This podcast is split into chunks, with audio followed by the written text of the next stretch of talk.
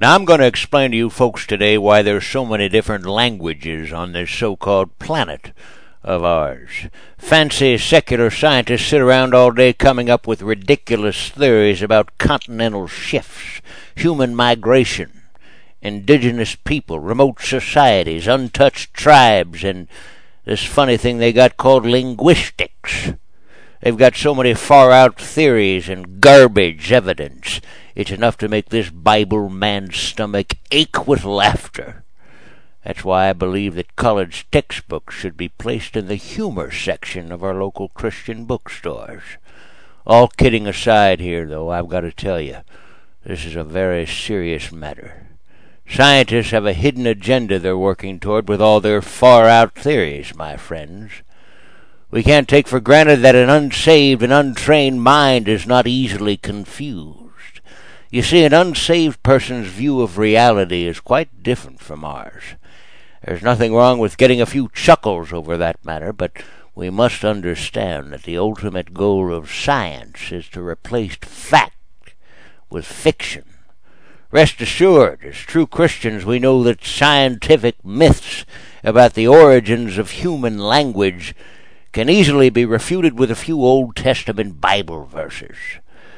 You need to learn those verses so you can shout them out to your secular scholar friends who are trying to fill America's classrooms with fairy tales and stories about evolution and sociology.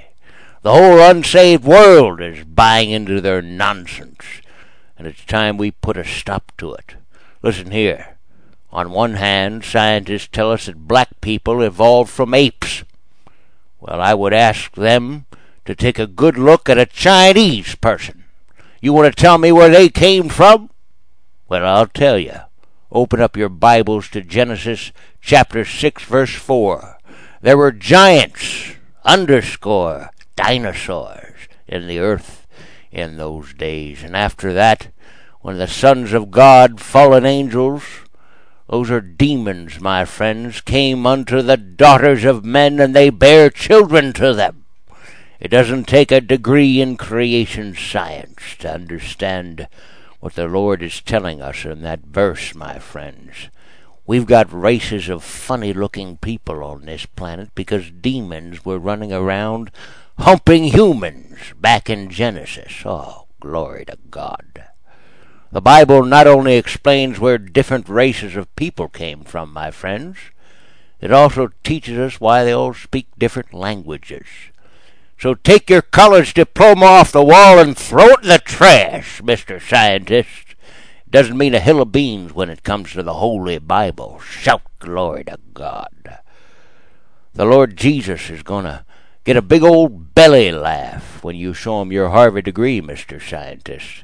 He'll throw you and it into the lake of fire, where you'll have an eternity to think up all the theories and stories you like, as your skin is scalded off your body and demons poke pitchforks into your barbecued hindside every day for all of eternity.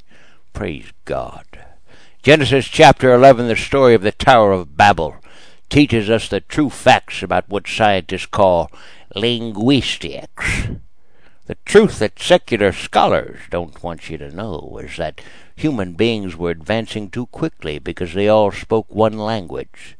In order to restrain their advances, God blasted their heads with confusion, so they had to start all over again. That's something that all the science in the world won't teach you, my friends. Scholars are running all over the planet trying to figure this thing out, and it makes them look like a bunch of idiots. Well, thank God that we have someone running our country here in America today who understands what kind of agenda those idiots have. You need to get on your knees and thank God every day for President George W. Bush, my friends. I believe he is the greatest presidential mind to ever take up residence in the White House. You can't look at his precious godly face and see any evidence of evolution, except when there's bad lighting. I could stand up here and argue for hours how his language, oh, glory, and his manner of speaking is quite possibly the one speech described in the book of Genesis pre-Tower of Babel. But I don't have the time to explain all that, folks. Suffice it to say, we finally have a Christian president in place in the White House that believes that every word of the Bible is true, convenience permitting. We can only pray that the White House Department of Faith will soon have Congress pass a bill to replace every single biology, sociology, physics, psychology, chemistry, blah, blah, blah, textbook, all those lies with the only book anyone ever needs to read, the Holy Bible, K J V sixteen eleven. God willing, we will all live to see that day, for it is fast approaching. Praise the sweet name of Jesus.